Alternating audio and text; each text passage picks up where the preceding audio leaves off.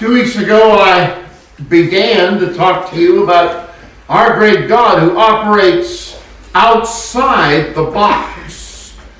You think you got God all figured out? You can go to Bible school. I knew a fellow, he, he went three years and got a graduate of theology. Three-year degree, and then he stayed another year and he got a Bachelor of Arts in theology. And then he got a Bachelor of Theology for his fifth year. He went three more years and got a Master of Divinity.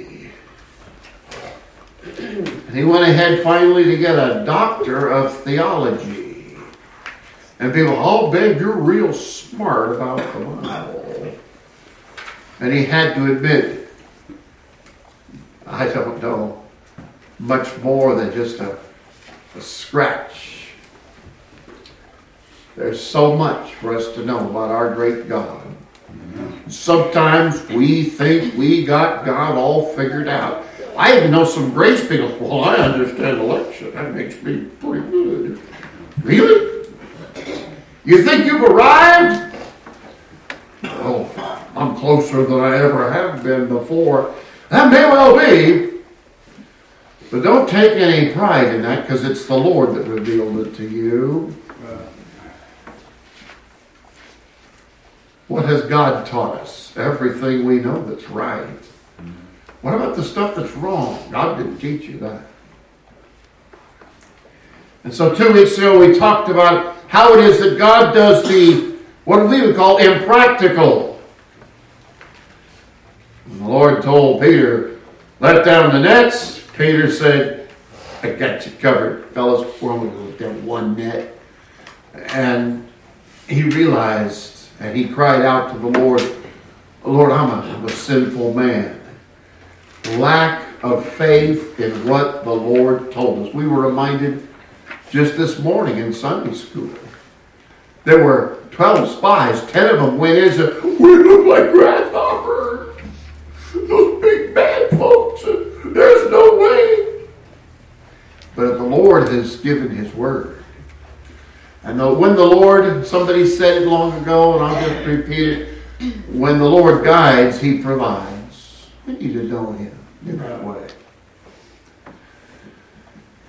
And then last week we talked about how that it just takes one.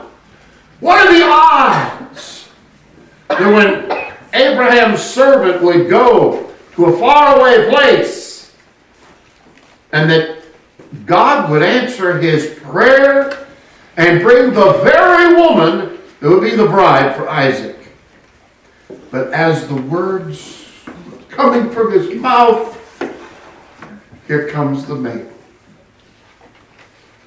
And we think about a soldier who had a bow and arrow, and he just let it fly, and the Lord let that arrow. It only took one bowman, and it only took one arrow to strike that wicked king Ahab, and he died. And in the New Testament we saw how the seventeenth of Matthew, somebody came to Jesus' disciple Peter and says, how's your master going to pay his taxes? You know, the I R S is going to come and knock, and that's, that's just in a couple of weeks, isn't it? They probably won't take, I forgot, for a very good answer. And Peter's probably thinking, what are we going to do? And so the Lord said, take your hook, go to the sea, cast in, and you'll catch a fish. First fish you catch. Open his mouth. There'll be the coin. And that's what you use. Does God work that way? Sometimes he does. I want to point out from Numbers chapter eleven that the Lord can and often does the most unpredictable things. In Numbers eleven, we're reminded that the Hebrew people, they had very short memories. Their attitude was, well, Lord, what have you done for us lately? He had miraculously delivered them at the Red Sea, but now they're on the other side and they get to whining. You ever whine? I used to work with a lady who was one of the employees would start to gripe and carp about this, that, and the other. She said, "Do you provide cheese with that wine?" Sometimes we whine to the Lord. The Lord loves a cheerful giver, not a whiner. But sometimes we have the spirit of a kept one. You put an animal in a cage too long, and after a while it seems to lose its incentive. They tell me that when they capture a baby elephant, they put a thick chain upon its ankle. And it'll pull, and it'll pull, and it'll pull, until finally that baby elephant learns it's not going to do any good. And so as the elephant grows, the size of the chain, the size of the shackle is smaller. So sometimes you see a grown elephant, little itty bitty chain, little bitty on its ankle. And you say, surely that elephant could pop loose of that. No, all the fight's gone out of them and they're not going to resist. And the Hebrews got to the point where they weren't comfortable trusting the Lord. And they had whined to Moses about, we're going to starve out here. Look at me, please. Verses four through nine. When they went whining to him, and I hope you never see yourself, but I'm afraid you will. I've seen myself sometimes. Sometimes the scripture can cut right to the bone, and we see how short-sighted we are. How we minimize God and maximize self. That's the wrong way for it to be. And it is interesting, certainly not an accident, they're called a mixed multitude, because you got some really do have faith, and you got some that really don't have any faith, and you got other folks in the middle, kind of, sort of. Kind of, sort of. We had ten that downplayed the promise, and only two that said, if the Lord said to do it, he's going to make sure that it happens.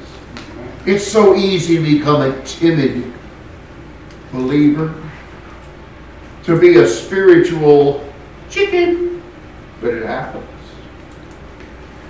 Let's start at verse four here from Numbers eleven. And the mixed multitude that was among them fell a lusting. And the children of Israel also wept together, who shall give us flesh to eat? You see, they'd eaten slave chow back in Egypt. They're free men and women now. But they're whining because all they had was manna. Y'all know what manna means? The Hebrew word manna?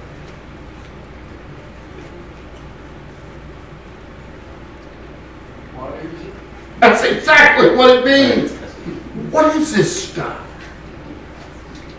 They found out it was good to eat. It didn't cost them a penny. Well, what a deed. And yet they found fault. Do you catch yourself finding fault? Well, the Lord hasn't done anything extra special for me. Paul says, having food and raiment, be with content. Amen. Well, I don't have the newest car. I don't have the sleekest boat. I don't have the biggest house. Are your needs met? Well, yeah, but don't go there.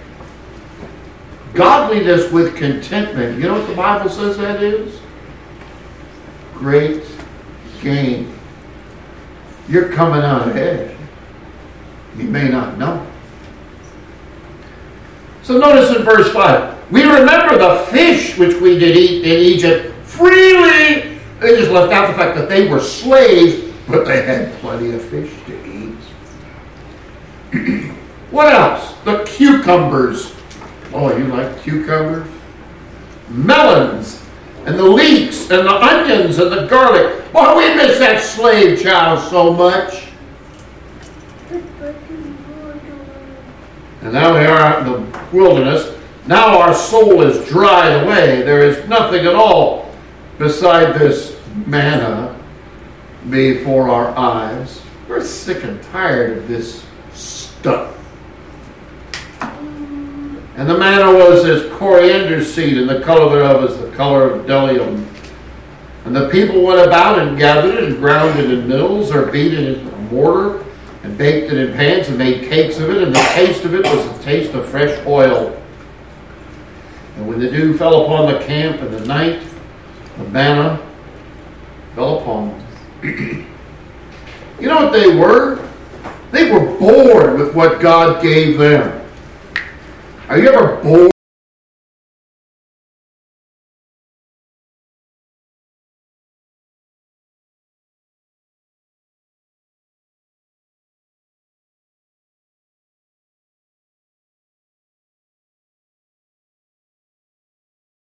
As Brother Dan correctly said, the word manna means, what is it? Whatchamacallit? Thingamabob, whatever. But God told them to eat it, and I bet the more faithful ones ate some first, and the rest of them said, well, I gotta eat something, I guess. Yeah, it took care of them. It met their needs. It wasn't the slave child, but they weren't slaves anymore. They might have still had that slave mentality. In Psalm seventy-eight, verse twenty-five, it says, man did eat angels' food, and he sent the meat to the full. Mom made a cake once, and she said, Stephen, this is angel's food cake. I don't know about you, but I think I like what they call devil's food cake better. But that wasn't really angel's food. It's just something we called it. But the Hebrews ate angel's food. And if you go over to the psalm, one of the psalms that comes after that, one oh five, verse forty, the people asked, and he brought quails, but before the quail, let him send the manna, but how's it worded here? And satisfied them with the bread of heaven. Bread of heaven, bread of heaven, feed me till I want no more. And in a typical church today, people will sing that Sunday morning, and bet they won't even come back Sunday night. Hmm. You know, if you're a child of God, you want to be fed. There was a little flock in Benton, Arkansas. Deacon called me up and said, our pastor has resigned, and we're getting hungry. I never put on a spread for them to feed the body. But we need our souls fed. Because nice clothes, and a full tummy, and a nice roof over our head, and all the things that we might think of as God's provision, that doesn't help so much when you have leanness of soul. I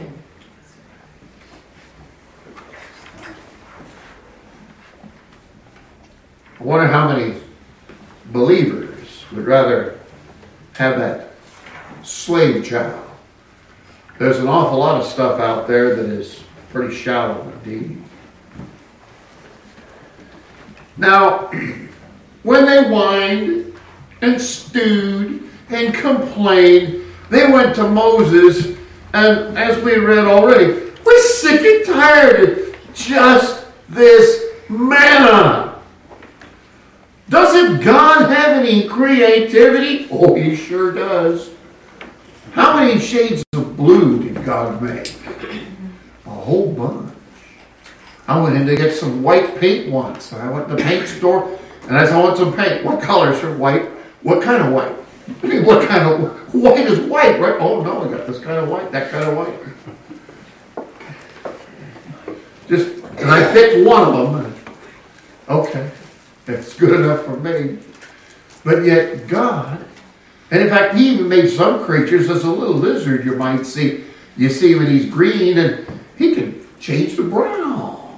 A chameleon. Wow, that's amazing. God is not a boring God. And if you're bored, it's not because God is boring. It's because you can appreciate the nuances, the creativity. They called Mister Disney the father of imagination, but uh, no, God is the author of these witty inventions, so to speak. But drop down to this chapter.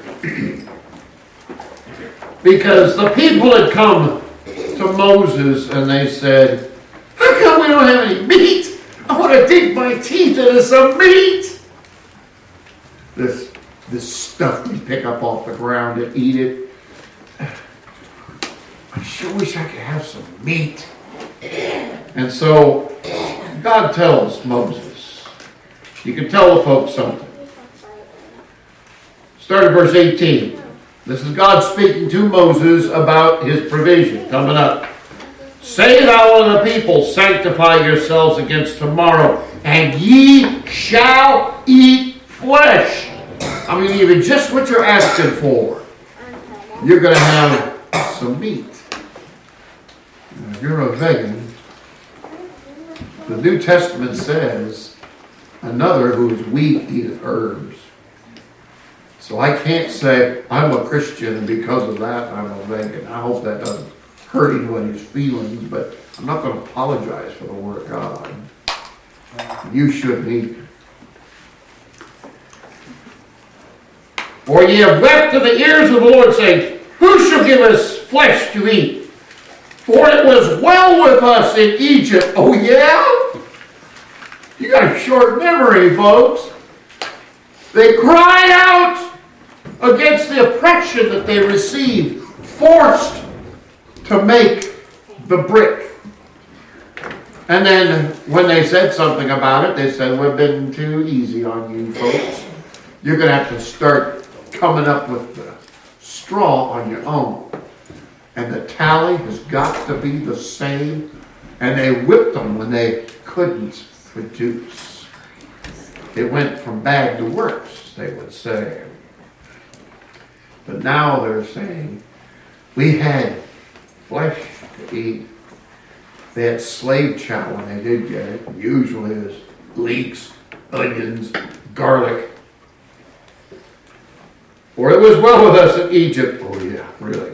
Therefore the Lord will give you flesh, and ye shall eat. Ye shall not eat one day, nor two days, nor five days, neither ten days, nor twenty days, but even a whole month, until it come out of your nostrils. It's pretty graphic, isn't it? And it be loathsome unto you. I'm sick of this manna. You're going to get sick of the meat you're going to eat too. I'm sure they said, I don't think so. But they would, and they did. Because you have despised the Lord which is among you, and have wept before him, saying, why came we forth out of Egypt? Listen to yourselves. You cried out because of the oppression. You didn't have your inheritance. You didn't have your freedom. You were constrained to serve a heathen people in a foreign land. And you claimed you were content with onions and garlic.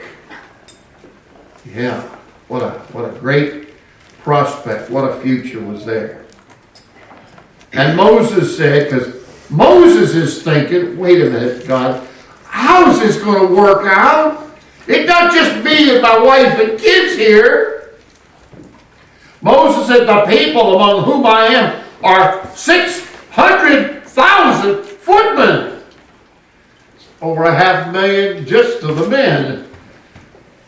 And thou hast said, I will give them flesh that they may eat a whole month. And Moses did what we do sometimes. I'll bet God's going to do this.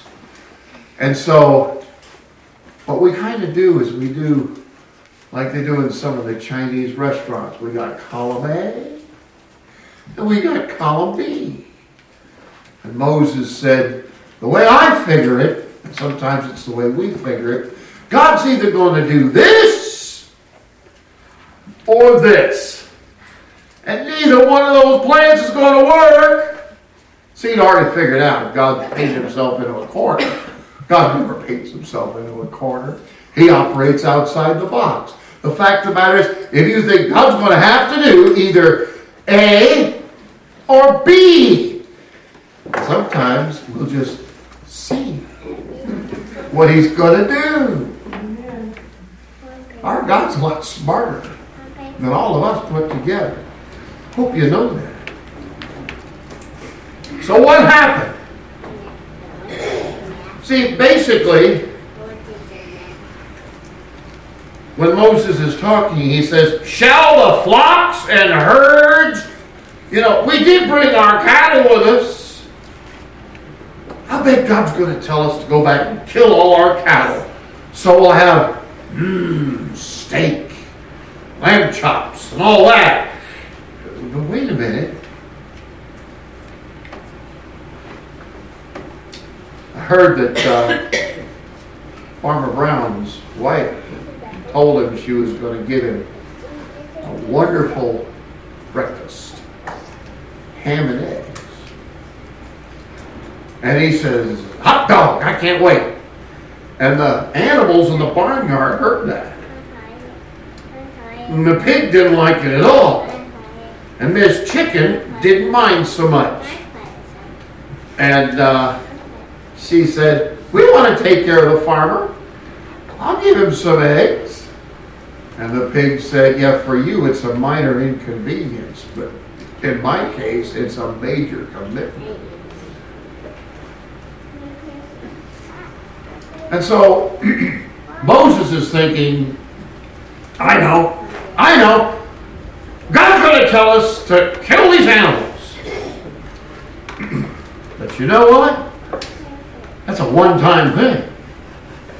Once you kill the calf, the goose, whatever, it's gone. There's no more opportunity with that one. Shall the flocks and the herds be slain for them to suffice them? Or, you know, they've just gone through the Red Sea. When we went back to the sea, we decided to become fishermen.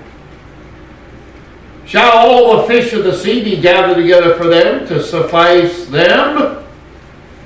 He limited the God of Israel. God, I know what you can do, but I just don't get it. You're going to give us the land animals or the water animals. But Lord, that's just not going to work. Uh, that's going to be a lot of work, and it's, it's not going to be a solution.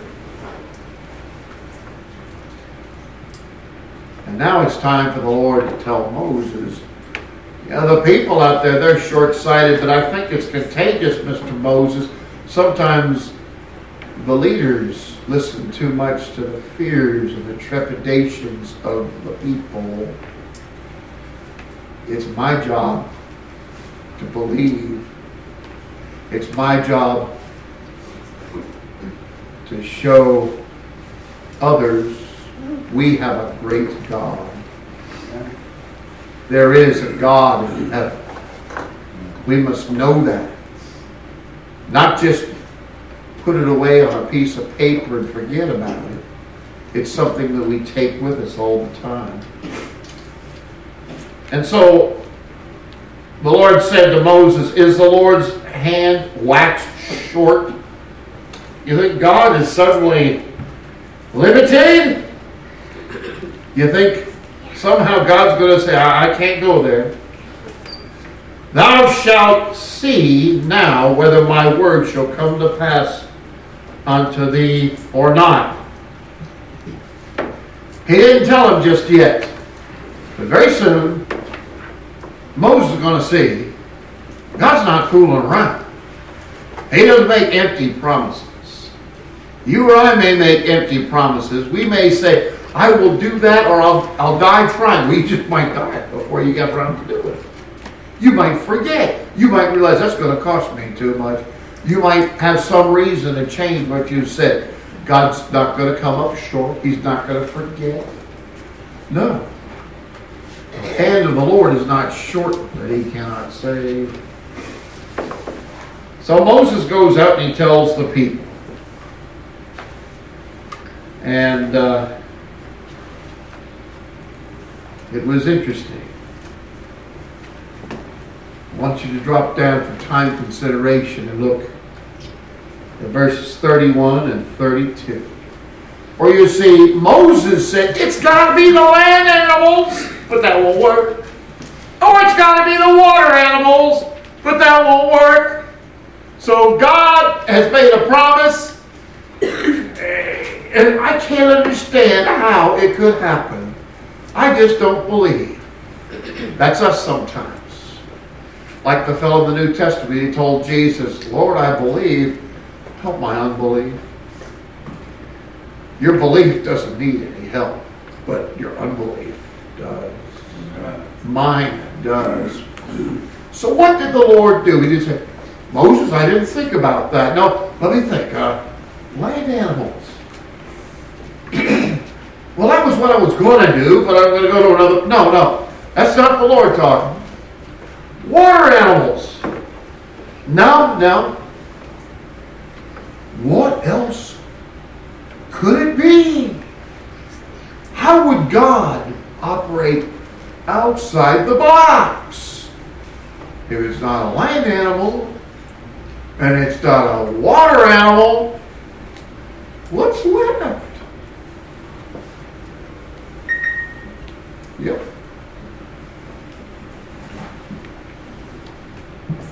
Quail. Lots and lots of quail. Now, I don't think the Hebrews had a clue that God was going to feed them the equivalent of prairie chicken. But he was. And God knew that all along. Old Moses scratching his head. I don't get it. A lot of times we don't get it. But you're going to get what the Lord has always determined. The Lord has provided. So let's read these. And there went forth a wind from the Lord, and brought quails from the sea, and let them fall by the camp, as it were a day's journey on this side, and as it were a day's journey on the other side, round about the camp. They didn't have to get up at old dark thirty and go looking for the quail. He brought the quail to them. Mm-hmm. Just a few so they could fight over those chicken legs, right? No? A whole mess of quail. And it says, and as it were, two cubits high upon the face of the earth. You know how much a cubit is? Arm's length. Beep, beep. That's a cubit. So, that much twice. That's a lot of quail. You imagine going out, you say, oh, I'm hungry. And there's knee-high Big Macs all over the place. Or Whoppers. Don't be whining and saying, God isn't good. God, God is not a pauper. They had lots and lots and lots of quail. Yes. Just like God said. That's how the God that we have operates. And the people stood up all that day, and all that night, and all the next day. And you know what they were doing? Were they whining and complaining? Say, well, No, they were gathering the quail. He that gathereth leaves gathereth ten homers. That's a lot. That's twice five homers, isn't it? And they spread them all abroad for themselves about the camp. See, this is just one example to remind us. When we think we're down to our last coin, our last moment, our last hope, God can. And God often has come through. Just as it says in Hebrews, the God we pray to is the one who we know will come through in, we say, the nick of time. In time of need. I don't know what your needs are going to be in the days to come, but we have a God who knows all about it. He has the knowledge, He has the care, and He has the resources. There's no way He's going to come up short. There's no way He's going to say, "You're asking too much." Sometimes people make promises and they finally realize, I spoke before, I thought about it. We don't want to be there, but we want to know that God, His hand is not made short that it cannot save. Sometimes people pray like they're getting God caught up. Now, Lord, uh, we got some aches and pains down here. You don't think the Lord knows about that? We don't pray to inform God. We are to make our requests known to Him. Not because He's some dumbbell that doesn't know, or some uncaring one, or some, well, I don't want to bother the Lord about that. I figure He's too busy. And every one of us were to silently stop right this moment and make a request to the Lord. The Lord says, wait a minute, take a turn.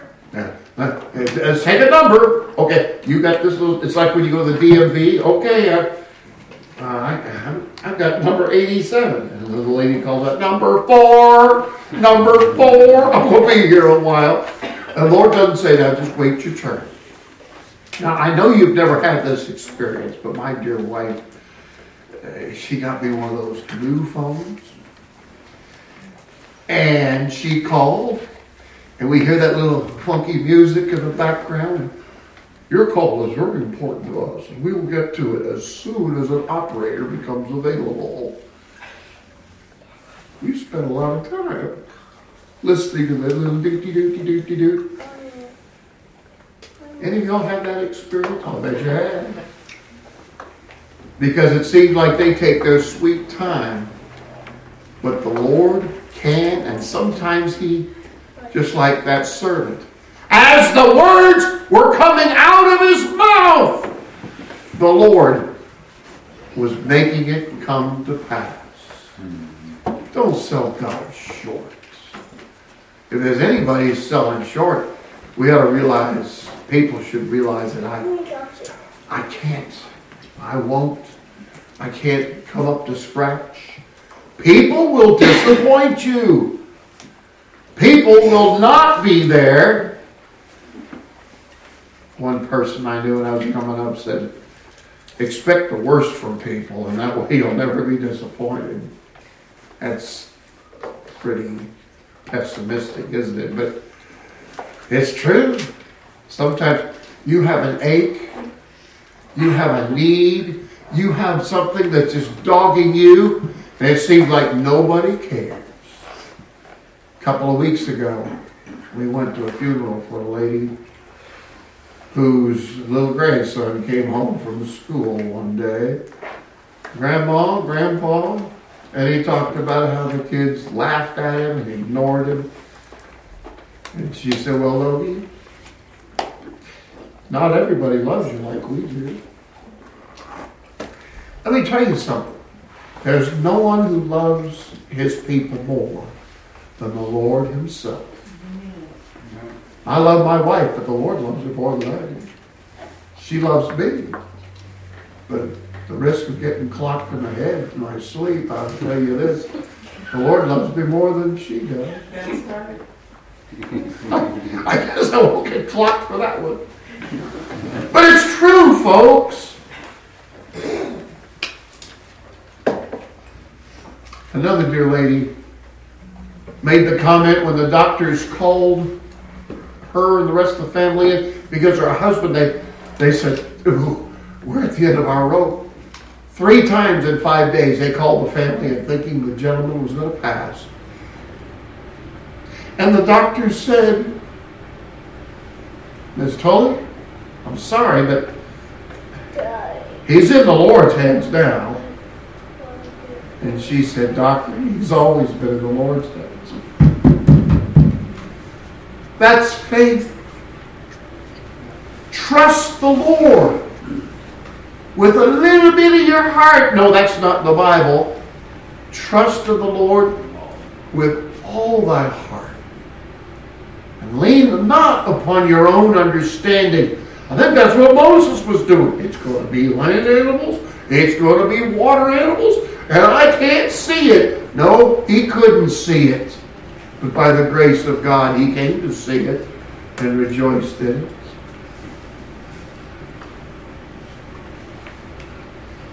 In all thy ways acknowledge him. He shall direct thy paths. You can know that. You can live in that. Let's stand.